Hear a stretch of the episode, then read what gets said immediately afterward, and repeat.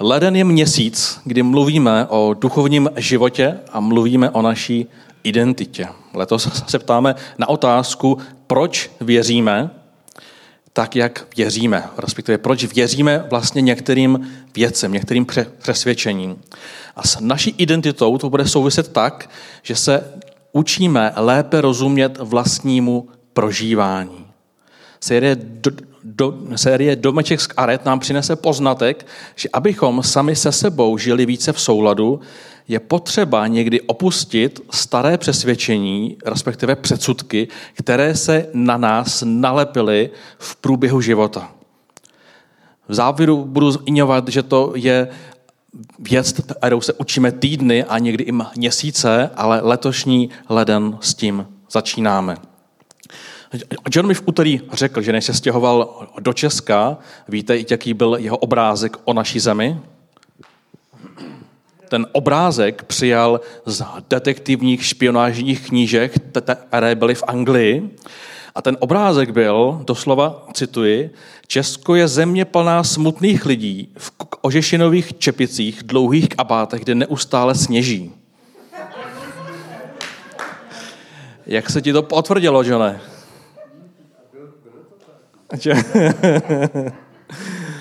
Aby si John užil naši zemi, tak tuto představu nejdříve musel opustit, že? A my jsme se minulý týden eh, povídali o Nikodémovi, o muži z nového zákona, který ustrnul ve své představě, jak se propojit s Bohem a Ježíš ho vyzval, Ježíš ho vyzýval v dlouhém rozhovoru, aby opustil tu starou formu, na kterou byl zvyklý. Víra měla zůstat, ale ten způsob, jak ji žít, se měl posunout. Řík, řík, říkali jsme si, že proto, abychom mohli opustit ty některé staré formy přemýšlení, potřebujeme odvahu a ochotu se cítit jako pitomec. Nikodém byl vystaven několika otázkám, kdy se cítil jako pitomec. Pokud toto přijde, je to vážení v pořádku.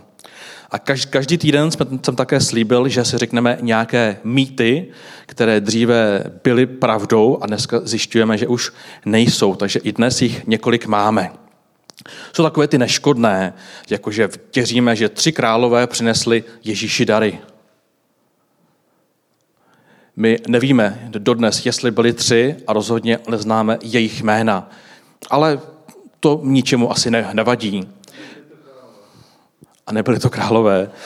Eh, pro ty, co mají rádi zvířata, eh, já jsem i rostl v tom, že pes se potí skrz sliněním. Ale my už dneska víme, že pes se potí jak?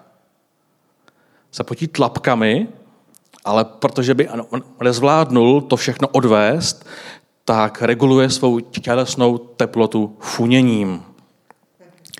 A slíbil jsem také pár, pár in, informací ze seriálu Bořičí mýtů, jestli ho někdo zná. Desítky a desítky dílů, kde skupina mužů a žen se vydala zkoumat, jestli to, jak věříme některým praktikám a toho, co se děje ve filmu, jestli to je vlastně pravda.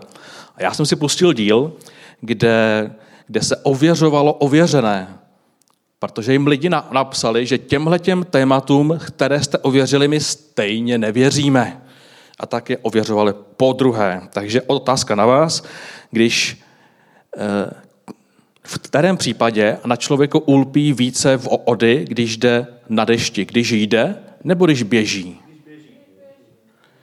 Tak ulpí více. Kdo si to myslí? Aha, a kdo si myslí, že ulpí více v ody, když jdeme tu stejnou vzdálenost? Máte pravdu tento mýtus byl vyvrácen. V televizi vidíme v různých těch akčních filmech, že když někoho střelíme, tak on odletí. Někdy sklem, někdy, někdy do dálky. Je to pravda? Kdo, kdo by řekl, že to tak je? V tomto pokusu střelili takovou nábojnici i takovou. I zkoušeli všechnu možnou k adenci, takovou jako střelou, elkou, snajperkou. Postava se vždycky pouze skácela k zemi. Tak, máme bílé a černé auto. ve kterém bude větší horko, když ho necháte na stejné teplotě eh, stát celý den. Kdo si myslí, že v černém? Kdo, kdo si myslí, že v bílém? A kdo by chtěl mít no, nové auto? To už se nepatří. Tak bylo to v černém o 6 stupňů, ale vychladlo mnohem rychleji. Poslední věc, eh, známe, že když ve filmu střelíte do auta, ideálně do nádrže, auto okamžitě bouchne. Je to pravda? Kdo věří, že auto okamžitě bouchne? Co to neviděli v těch filmech, to skoro v každém filmu. A kdo věří, že tomu tak není? Na vás nikdo nepřijde. Je to skutečně pravda. V okusu stříleli samopalem osm lidí, jeden člověk do plní nádrže a ta kulka buď prolítla, nebo tam zůstala a benzín pouze vytekl. Snad vám to neskazí další filmy, na které se budete dívat. A teďka o, o otázkách, která už více směřuje k tomu, že můžeme nebo nemusíme souhlasit. Církev to je hlavně budova. A hlavní akce je nedělní setkání. Hmm. Tady už můžeme polemizovat a nebudeme hlasovat. Já bych jenom chtěl za sebe říct, že církev to jsou lidé, kde se dva nebo tři psejdou, ať je to v práci, venku, v autě. Hlavní akce není neděle, hlavní je život od pondělí do, do pátku.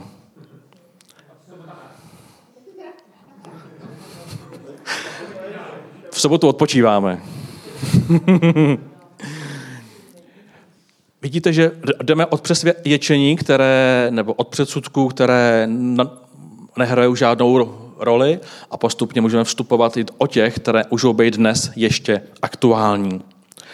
A to všechno přemýšlení se děje v našem mozku a náš pán Bůh, který ho stvořil, ví, jak to učení probíhá. My nemáme čas si to celé vysvětlit, ale v naší šedém kůře oskové se naše, naše zkušenosti vlívají do takzvaných stop vytvářejí určité cesty a čím více utvrzujeme v určitých přesvědčeních, čím víc opakujeme určité myšlenky a aktivity, tak o tom přestaneme přemýšlet. Jak to může fungovat, si ukážeme na následujícím videu. Hey, it's me Destin. Welcome back to Smarter. A Destin s těma míčkama ukazoval, že, že jedna věc je dělat složité věci, ale druhá věc je říct mozku, že to, co dlouhodobě dělá, to, o jak dlouhodobě automaticky přemýšlí, najednou, když se to změní, co se v něm vlastně stane. A toto video spustilo asivní zkoušení lidí, e, e, kteří se překonávali, za jak dlouho přeučí svůj ozek, aby mohli řídit obráceně. A je několik řečníků, který s tímto kolem jezdí po, po konferencích a nabízejí 100 dolarů každému, kdo zvládne přejet po, po, po pódiu, ať je jakkoliv eliké, a zvládne to bez toho, aniž by se stoupili většina lidí se hlásí a říká, tak to je jasný, to je v pohodě, prostě si to tak řeknu a udělám to. Ale co jsem se jich já ptal, tak říkali, že to zatím nikdo nedokázal a v těch videích můžete najít, že to trvalo týdny až měsíce, případně to někdo trénoval několik dní opravdu od rána do večera, pak mu stačilo několik hodin. Osobně mám stejné nebo podobné zkušenosti, když jsem si půjčil auto a byl jsem dní v zemi, kde se jezdí vlevo. Několik dní jsem místo blinkru pouštěl stěrače a občas se mi stalo, že jsem se zastavil v křižovatce a přišlo mi, jako by mi někdo do hlavy dal šroubovák a já jsem, se mi otela hlava, otel se mi celý obraz a jsem prostě vůbec nevěděl, kam mám jet. Byla to dvouproutovka, osm proudů, já jsem stál uprostřed a říkám, Ido, já prostě nevím, kam mám jet.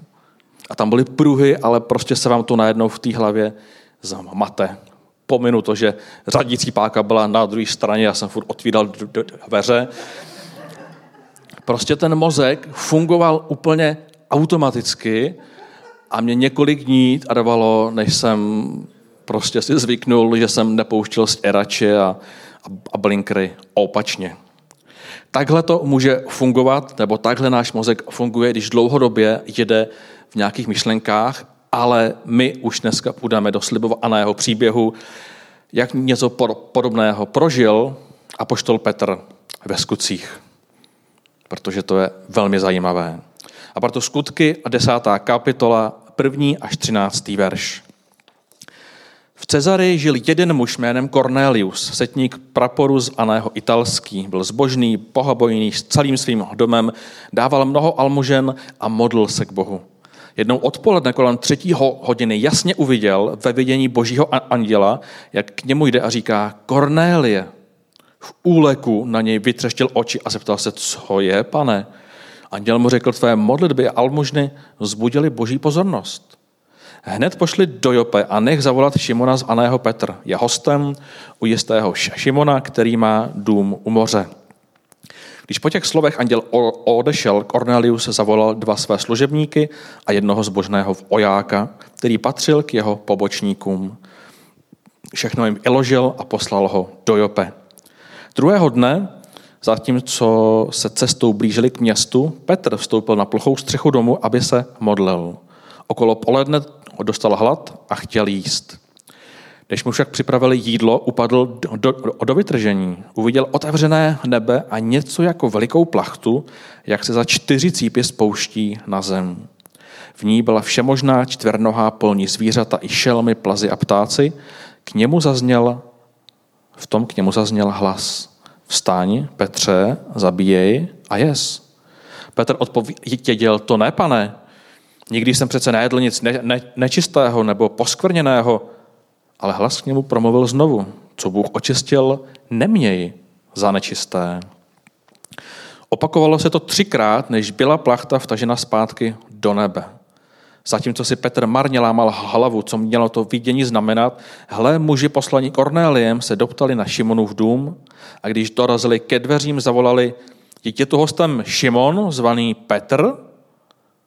Petr zatím přemýšlel o tom vidění. Duch mu řekl, hledají tě tři muži vstaň, sejdi dolů a bez váhání odejdi s nimi, bez váhání odejdi s nimi, protože já jsem je poslal. Petr tedy sešel dolů k těm užům a řekl, já jsem ten, koho hledáte. Když připadá, když je policie, že, vojáci, tak člověk je asi překvapený. Co vás přivádí? Odpověděli setní Cornelius, spravedlivý spravedlivý, no, tady. A bohabojný muž, který má dobrou ověst u celého židovského národa, dostal od svatého anděla pokyn, že tě má pozvat k sobě domů, aby vyslechl tvá slova. To bude náš dnešní příběh o, o, o Petrovi, který se musel něco zásadního odnaučit. Cornelius je do, dobrý člověk, který čteme, že žije správně, je to muž vlivu, řekli bychom generál, má peníze a je štědrý. Petr ale žije v přesvědčení, že v předsudku, že Cornelius jako pohan není hoden návštěvy. Není hoden přijmout jeho nové zjevení.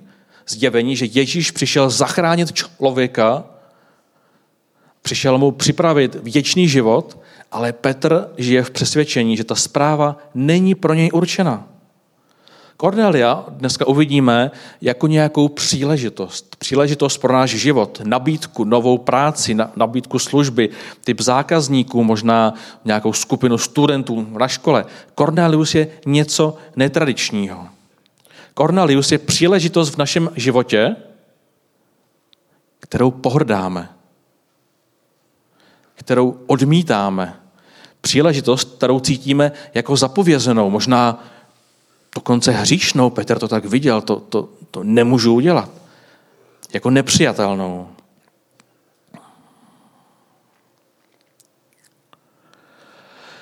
A řekněme si pár příběhů, jak toto můžeme prožívat. Řeknu nejdřív ty nesnáze a pak si řekneme, jak to bude vypadat, když Petr změní na, na názor. E, je mnoho zaměstnání, jako v finanční poradce, obchodáci, kteří jim musí telefonovat, telefonovat, přemlouvat a vysvětlovat. A o co nám přijde na tom nepříjemné je hrozná práce. Vnucujou se. To vnucování, prostě to je nepřijatelný. Nikdy bych tu práci nevzal. Je to prostě, není to správné takhle lidi a, a manipulovat a vnucovat se do jejich života. Máme tady misionáře, jako naši Ivu, nebo mám mladé lidi, které učím, aby mohli Bohu sloužit, tak aby si jeden den v týdnu věnovali Bohu, aby si sehnali v Andrejsing na 5 až 7 tisíc třeba a mohli Bohu sloužit víc. Ale náš předsudek, nebo to, co často slyší misionáři, i tito mladí lidé, je, vy takhle žebráte, jo. Prostě si vydělejte, jako proč někoho, proč chcete tahat jako peníze cizích lidí, prostě to je nepřijatelný, to nedělejte to. Proč bychom my měli hradit váš život, nějakou vaši misi eh, v Tadžikistánu? Můžeme mluvit o dětech migrantů, kteří dneska jsou v celé Evropě, jsou i, už i v České republice a, a, a někdo jim může pomoct se začlenit o naší kultury. A je mnoho států, kde probíhá otázka, kdo by se s nimi chtěl zabývat, kdo by je chtěl učit, ať se starají, ať si vytvoří geta, ať si, ať, ať si táhnou zpátky, jako nepřijatelný, ne, nechceme je tady. Řekneme si za chvilku, jaká příležitost tam je. A přicházíme do doby, kdy je stále více eh, různých psychických nemocí, různých diagnóz, jako Downův syndrom, hlubokých depresí, u, u mladých stále stoupá procento touhy odejít z tohoto světa. A lidé říkají, no co s nimi budeme dělat, jako s douňákama, dáme je někam, zavřeme je někam, lidi, co mají problémy, no tak ať, ať jdou někam na, na psychiatrii. Máme různé předsudky k různým tématům. Jak však vidí tu situaci v tom prvním oletí pán Bůh, jak on vidí ten předsudek, ten předsudek, který pro každého žida přece je úplně jasné, že s Kornéliem ne. I noví křesťané viděli, že Kristus k pohanům nepatří. Pro Boha je Cornelius nádherným člověkem. Miluje ho. Tam, kde Etr vidí, že to je nepřijatelné, Bůh vidí no, novou příležitost. Bůh dokonce chystá nové zjevení, vytváří nový svět, vytváří novou hodnotu. Rovnost všech lidí. Tento koncept vůbec neexistoval. Rovnost všech lidí už není řek, ani žid, ani, ani, ani. Bůh hodlal posunout svět do nové etapy. Zbořit předsudky, propojit národy, propojit zkušenosti, propojit obory. A poštol se setkává s generálem, rybář s mužem vlivu. Aby tohle celé klaplo, tak vidíme obrovskou boží investici. Andělé, zjevení, po druhý, po třetí. K tomu se ještě dostaneme. Jak to Petr zvládne? Zůstane věrný svým starým zkušenostem, když jsou to po staletí platné pravdy, že? Odmítne pozvání s jasným přesvědčením, že ví, že má pravdu, vždyť to v Izraeli ví každý, že pohané jsou odřední, že si ne, nezaslouží propojit se s Kristem. Každý přece jíme, když se vrátím k předchozím příkladům, že migranti jsou nebezpeční, že všichni víme, že fundraising je žebrání, které ne, není příjemné, že lidi s různými diagnózami, my nevíme, jak se s něma povídat, cítíme se zvláštně, když je potkáme. Ale my vidíme v Novém zákoně Boha, který je připraven rušit nezdravé předsudky a opouštět a pomáhat nám opouštět staré formy přesvědčení. Někdy se však stane, že opravdu cítíme, jako by nám někdo do té hlavy dal ten šroubovák, protože ty cesty máme vychozené. Další příklad, protože mám rád nové pěci a už to o mě asi víte, tak léta pořádám inspirační výjezdy do různých zahraničních církví a nejen církví. A léta vždycky poslouchám ty úvodní hodinové příběhy v letadle. Já vůbec nevím, proč tam jedu. Stejně mi to nic nedá. Já už toho viděl, mě už nic nepřekvapí. Proč by tam měl Bůh jednat jinak než u nás? Stejně používají jenom marketingové triky, to vím. Dělal jsem výjezdy i pro podnikatele a i ti mě překvapovali hláškama typu já jdu jen kvůli partě, aby byla sranda, já jsem už nechtěl být doma. Jo, nebo jeden mi říkal, je pastor řekl, abych s tebou jel, ale a rovinu, říkej mu to, já tam jít vůbec nechci.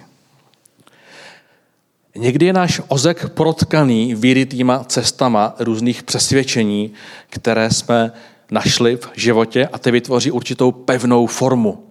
Pevnou formu, které nám dovolují říct věty typu, a zase se posunu v těch zkušenostech, co občas slýcháváme. No jo, kdo má černý BMW, tak? Je mafián. Jestli víte, tři baráky od nás se nastěhoval člověk, má dvě BMW, krásně si to představil a my už víme, co je to zač. Škodovka je pro správného Čecha, že? No. Politika je? Nebo politika není pro? Pro slušného člověka. Kdo je ohatý, tak si co? Nakradl, přesně tak. To všichni víme. Kdo se nemodlí hodinu denně, někdy slyšíme v církvi, tak co?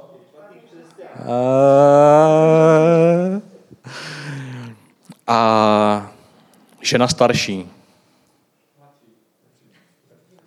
Dovedete si představit ženu ve strašostvu. E, jeden zbor přijal ženu z Arší, protože to byla velmi šikovná, obdarovaná ani, ale v tom zboru se něco pokazilo, nastal problém. A vyskytla se skupina lidí, Era řekla, my jsme říkali, že vás Bůh potrestá. My jsme říkali, že vás Bůh otrestá, když budete mít tu ženskou ve strašilstvu a vidíte, a je to tady. A ty, že jsi to vzala, činí pokání. Je tam vyrytá ta cesta, která se někde vzala, někdo ji řekl a my ji reprodukujeme a někdy možná ani nevíme, proč.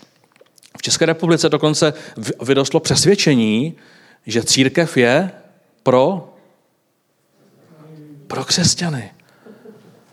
Kdo to, kdo to myslel, kdo to, kdo to tak jako potvrdil, já se stýkám s mnoha nevěřícími lidmi a oni mi tuto frázi vždycky řeknou, no ale tak my tam stejně nemůžeme přijít, ne? To je prostě pro věřící lidi.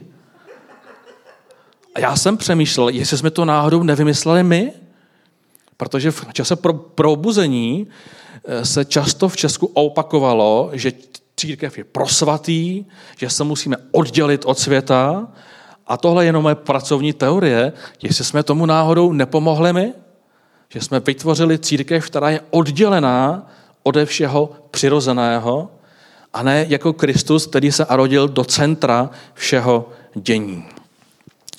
Ta moc předsudků, které dokážou vytvořit pevnou formu, eh, je velmi mocná. Ale vidíme, že Pán Bůh nás nutí nebo nás chce ozbudit některé věci přehodnotit a pomoct nám přemýšlet stále nad životem. Takže je to sám Bůh, kdo vyzval Nikodéma a za chviličku vyzve Petra, aby se zamyslel nad svým předsudkem, který vytvořil pevnou formu o tom, kdo smí a nesmí přijít k Bohu. Naprostá většina těch inspiračních výjezdů, eh, těch, těch hostů, mi na závěr přiznala, že to, co viděli, bylo naprosto jiný, než to, co čekali. Byli překvapeni, ně, ně, někteří dokonce proměněni v náhledu na sebe, na svůj život i na Boha. Někteří dokázali opustit svůj předsudek. Nikodémus prožil nové zjevení a dnes k Ornelius je tvoje a moje příležitost nového světa, nových přátelství, nových propojení, pokud se prokoušeme nějakým předsudkem. Pojďme zpátky Petrovi. Petr upadl do vytržení. Uviděl otevřené nebe, něco jako elikou plachtu, jak se za čtyři cípy spouští na zem. V ní byla všemozná čtvrnahá zvířata, šelmy, plá, plaze i ptáci a v tom k němu zazněl hlas. Staň Petře, zabíjej a jes. Petr odpověděl, to ne, pane, nikdy jsem přece nejedl nic nečistého nebo poskvrněného. Ale hlas k němu promluvil znovu, co Bůh očistil, neměj za nečisté. To se opakovalo třikrát. Bůh komunikuje s Petrem na základě těch starých přesvědčeních a používá ty staré pojmy, že jsou nějaká nečistá zvířata a čistá zvířata a my to chápeme, že on ukazoval ty nečisté lidi a čisté lidi. To se opakovalo třikrát. A sám první biskup Apoštol Petr přesto po zjevení čteme, že si marně lámal hlavu, co to vidění mělo znamenat.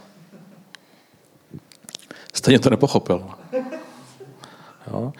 A proto se někdy můžeme připadat jako pitomci, protože ono to není vždy jednoduché. Vrátím se k těm zmiňovaným zaměstnáním.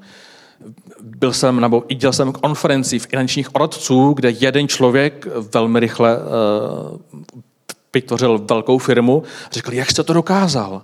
No říká, já jsem změnil pohled na ty telefonáty. Já jsem zjistil, že vlastně já těm lidem chci opravdu pomoct a, a i když mě se 100 rozhovorů 80 odmítne, tak já to prostě beru jako osvětu, já jsem si k tomu prostě vytvořil jinou cestu. A tak nabral desítky lidí, operátorů a ty vyškolil v novém uvažování, že neotravují, ale že pomáhají.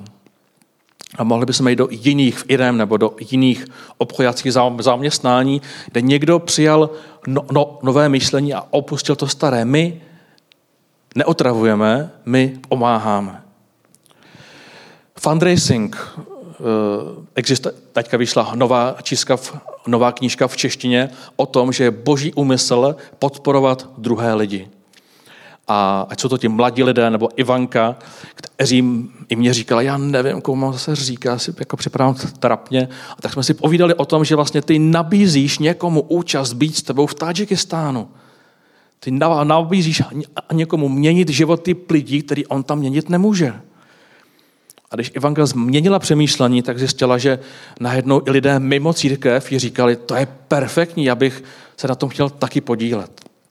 A jeden příklad, konali jsme ve Vansdorfu aktivitu Namax, což byl festival tý, týdenní pro školy a, a intry a byli jsme na ulicích a potřebovali jsme několik set tisíc. Kamarád mi říkal, já s tebou žebrat ne.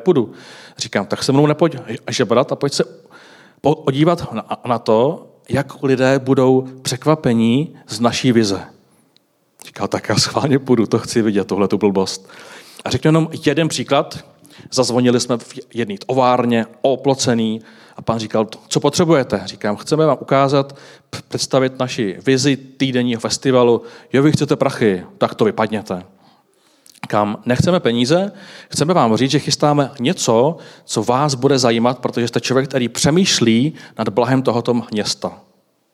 Oho, ale peníze vám nedám. Říkám, no, nemusíte. Tak jo, tak pojďte, máte 10 minut. Během 10 minut jsme mu ukázali, co máme na srdci a pán na konci řekl, a kolik se těch peněz? Říkám, no vy jste to zakázal, takže nic. Řekl, já jsem tak nadšený, já toho chci být účasten, tohle, tohle je přesně to, co chci vidět. Mladí lidi, kteří jsou proměnění, aktivní, zapojení o života, který nedělají hlouposti a stal se druhým největším sponzorem celé akce.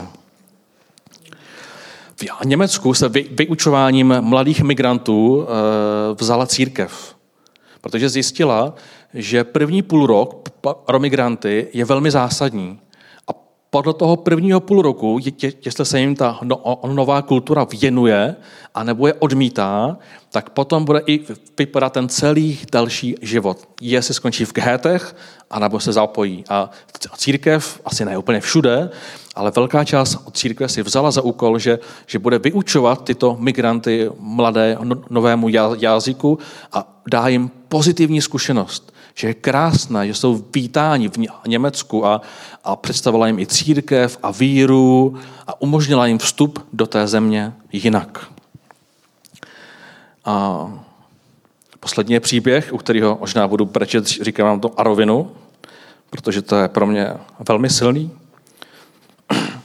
Ale odkal jsem člověka z Ameriky, který se věnoval dětem s Downovým syndromem. A on říkal, to nejsou zrůdy, to nejsou divní lidi, to jsou andělé mezi námi.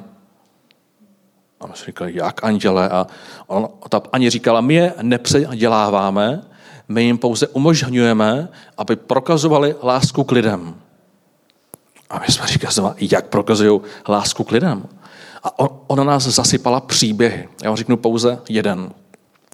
Muž bezdomovec v New Yorku leží na ulici a, a jde kolem něj e, muž s Downovým syndromem, s tou ženou, najednou se té ženě vytrhne, lehne si na něj a objímá ho.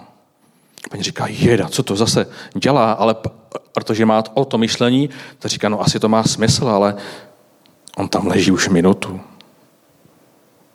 A ten pán se nehýbe, no, no kouká dvě minuty. Ona na něm leží tři minuty.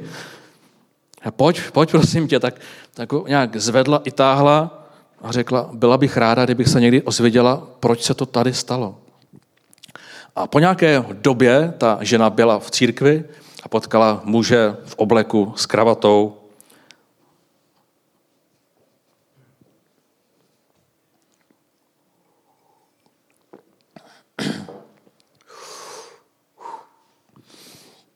Ten člověk ji řekl, to jste vy s tím synem nebo s tím užem. A on, a vy jste ten bezdomovec? Jo. Já jsem během toho roku ztratil úplně všechno. Dostal jsem se na ulici a ten den jsem říkal, bože, dneska spáchám sebevraždu. Jestli mě máš rád, tak pošli někoho, kdo mě obejme. A jak jsem se prostě modlil, tak nějaký muž se na mě lehl. Já jsem říkal, to není možný. A říkal jsem, bože, ať to trvá celý den. Ať to trvá jak nejdíl, to je prostě možný. A když toho země stáhla, tak jsem si říkal, proč to udělala? Já bych to vydržel mnohem díl. Jsou Kornéliové, jsou příležitosti, které skrz své předsudky někdy vidíme jako něco nepatřičného, zvláštního, divného, ale Pán Bůh na to nahlíží úplně jinak. Slíbil jsem, že se zkusíme zaměřit i na zkušenost od naučení v tématu například duchovních darů. Někteří z nás se ne, ne, ne, nepoužíváme, protože máme nějaká přesvědčení a někteří nepoužívají, protože se ještě k tomu nedostali vůbec proskoumat to téma. A apoštol Avel píše v listu do Korintu a říká, usilujte o duchovní dary, nejvíce o dar prorocké řeči. Mluví o nějakém nádherném daru, o, o, o něčem, co mezi námi má fungovat. Já jsem vícekrát se mě Bůh použil, abych někomu vyložil nějakou krátkou či střednědobou budoucnost, nebo měl zjevení, co odkrylo něco zajímavého. Ale jednou jsem s tím přestal. Přestal jsem s tím proto, protože jsem avštívil prorocké konference a zjistil jsem, že nechci takhle dopadnout. Proroctví, která jsem slyšel, jsem vůbec nechápal, každý vykládal úplně jiné závěry a já jsem si připadal jako pitomec. A speciálně jedna akce v Jihlavě, byla nějaká prorocká nebo nějaké setkání, tak všechna proroctví obsahovala zemědělské příměry. Obrazy, které byly samozřejmě všechny z Bible, a lidé byli tak nadšení svými zjeveními, že se nikdo nesoustředil na ten výklad a v tom výkladu se téměř nikdo neschodnul.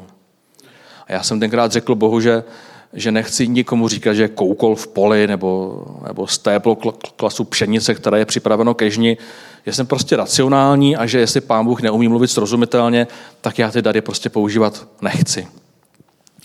Počas jsem odkal proroka Eda Trauta a tento člověk mi ukázal úplně jiný pohled. Prorokoval úplně normálně, lidsky, racionálně, zjavoval minulost, přítomnost i budoucnost normálními slovy.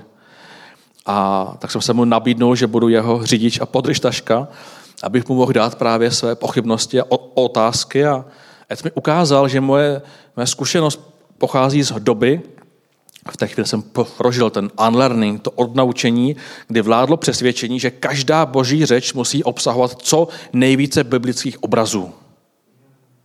A že si to každý musí vyložit sám. A že prorok bez obrazu z Bible není prorok. Ale že se rychle zjistilo, že když tomu někdo erozumí, tak to vlastně nemá smysl. A díky němu a autoru knihy, kterou jsme četli minulý rok, Vyklíte pódium, jsem opustil své staré přesvědčení, že Bůh sám sebe uzamknul v nesrozumitelnosti.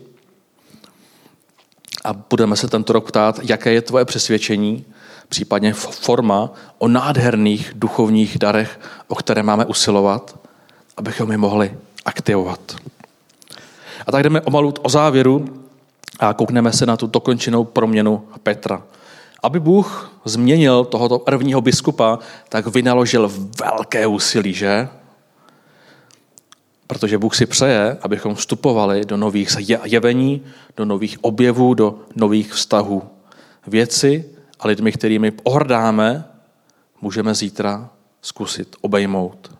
A tak zatímco si Petr marně lámal hlavu, co mělo to vidění znamenat, muži poslaní Korneliem se doptali na Šimonův dům, dorazili k edveřím a zavolali, je tu hostem Šimon zvaný Petr. Petr přemýšlel o tom v idění a duch mu řekl, hledají tě tři muži, vstaň, sejdi dolů a bez váhání s nimi odejdi. Petr sešel dolů a řekl jsem, ten, který ho hledáte, co vás přivádí, setník Ornelius, který má dobrou ověst u celého židovského národa, dostal od svatého anděla okyn, že tě má pozvat k sobě domů, aby vyslechl tvá slova. A tak se Petr vydal na, na cestu, můžeme přemýšlet, co se mu asi honilo hlavou. Jo, jestli mě někdo uvidí, jestli to o mě řeknou, jo, jsem se asi zbláznil.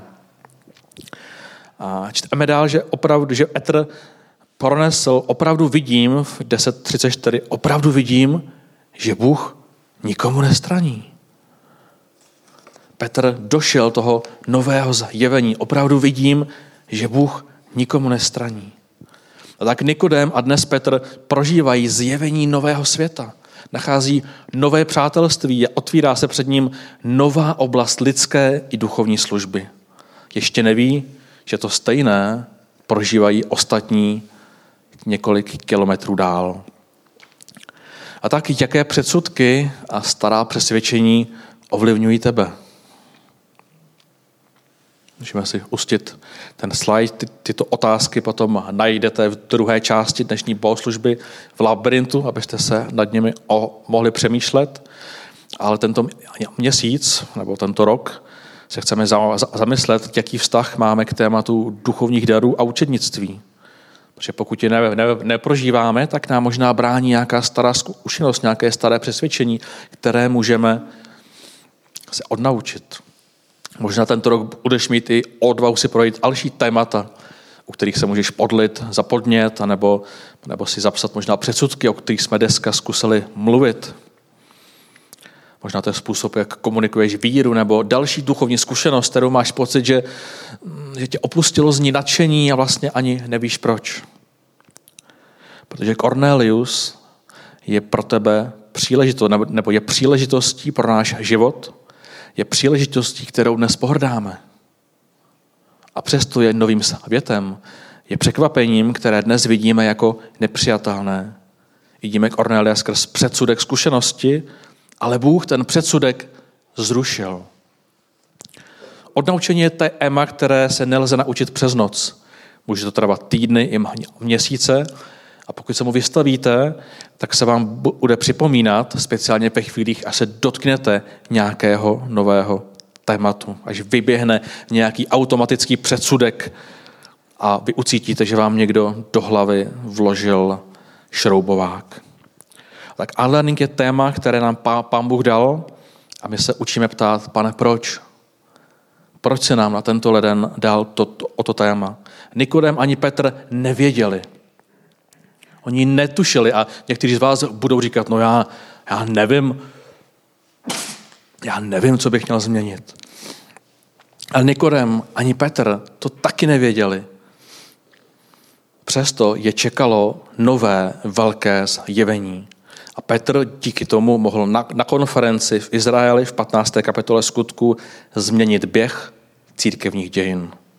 Jeho zkušenost proměnila celou tehdejší vznikající církev.